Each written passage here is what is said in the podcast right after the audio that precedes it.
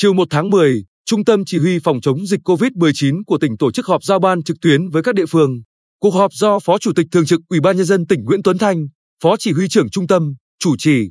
Theo báo cáo của ngành y tế, trong tuần qua tình hình dịch bệnh có những chuyển biến tích cực. Trong tuần, từ ngày 25 tháng 9 đến nay, toàn tỉnh phát hiện 110 ca mắc mới, giảm 80 ca so với tuần trước, 190 ca, trong đó phát hiện 42 ca mắc trong cộng đồng giảm 57 ca so với tuần trước, 99 ca. Ngoài ra, đại diện ngành y tế cho biết, tỉnh đã được Bộ Y tế cấp một số loại thuốc để điều trị bệnh nhân COVID-19. Các loại thuốc này sẽ giúp giảm 1/2 thời gian điều trị cho các ca bệnh thể nhẹ, giảm tỷ lệ bệnh nhân nặng tử vong.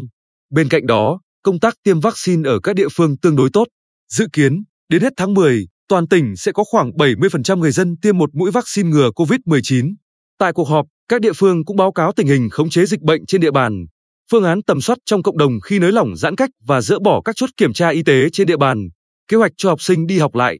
Phát biểu tại cuộc họp, Phó Chủ tịch Thường trực Ủy ban Nhân dân tỉnh Nguyễn Tuấn Thanh nhấn mạnh, chúng ta cũng biết Zero Covid là không thể nên phải chuyển trạng thái để thích ứng. Qua quá trình triển khai thực hiện các biện pháp thích ứng dần, chúng ta thấy quan điểm truy vết diện rộng, phong tỏa hẹp rất phù hợp. Đồng thời, tỉnh ta cũng đã chuyển từ giãn cách theo chỉ thị 15 sang giãn cách theo chỉ thị 19 của Thủ tướng Chính phủ.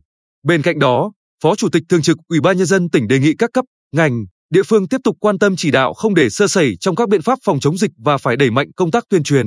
Các địa phương phải xử lý dứt điểm các ổ dịch trên địa bàn để nới lỏng giãn cách, đảm bảo đời sống cho người dân.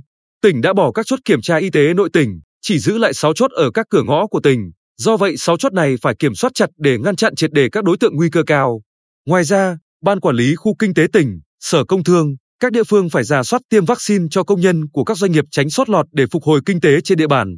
Công tác tiêm vaccine ở các địa phương phải đúng tiến độ và đảm bảo các đối tượng theo quy định. Phó Chủ tịch Thường trực Ủy ban Nhân dân tỉnh cho biết tỉnh sẽ hỗ trợ mua test nhanh tạo điều kiện cho các địa phương thực hiện tầm soát để đảm bảo an toàn, tuy nhiên không được lạm dụng gây lãng phí. Theo đó, miền núi được hỗ trợ 100%, Trung Du được hỗ trợ 70%, các huyện, thị xã, thành phố còn lại được hỗ trợ 50%.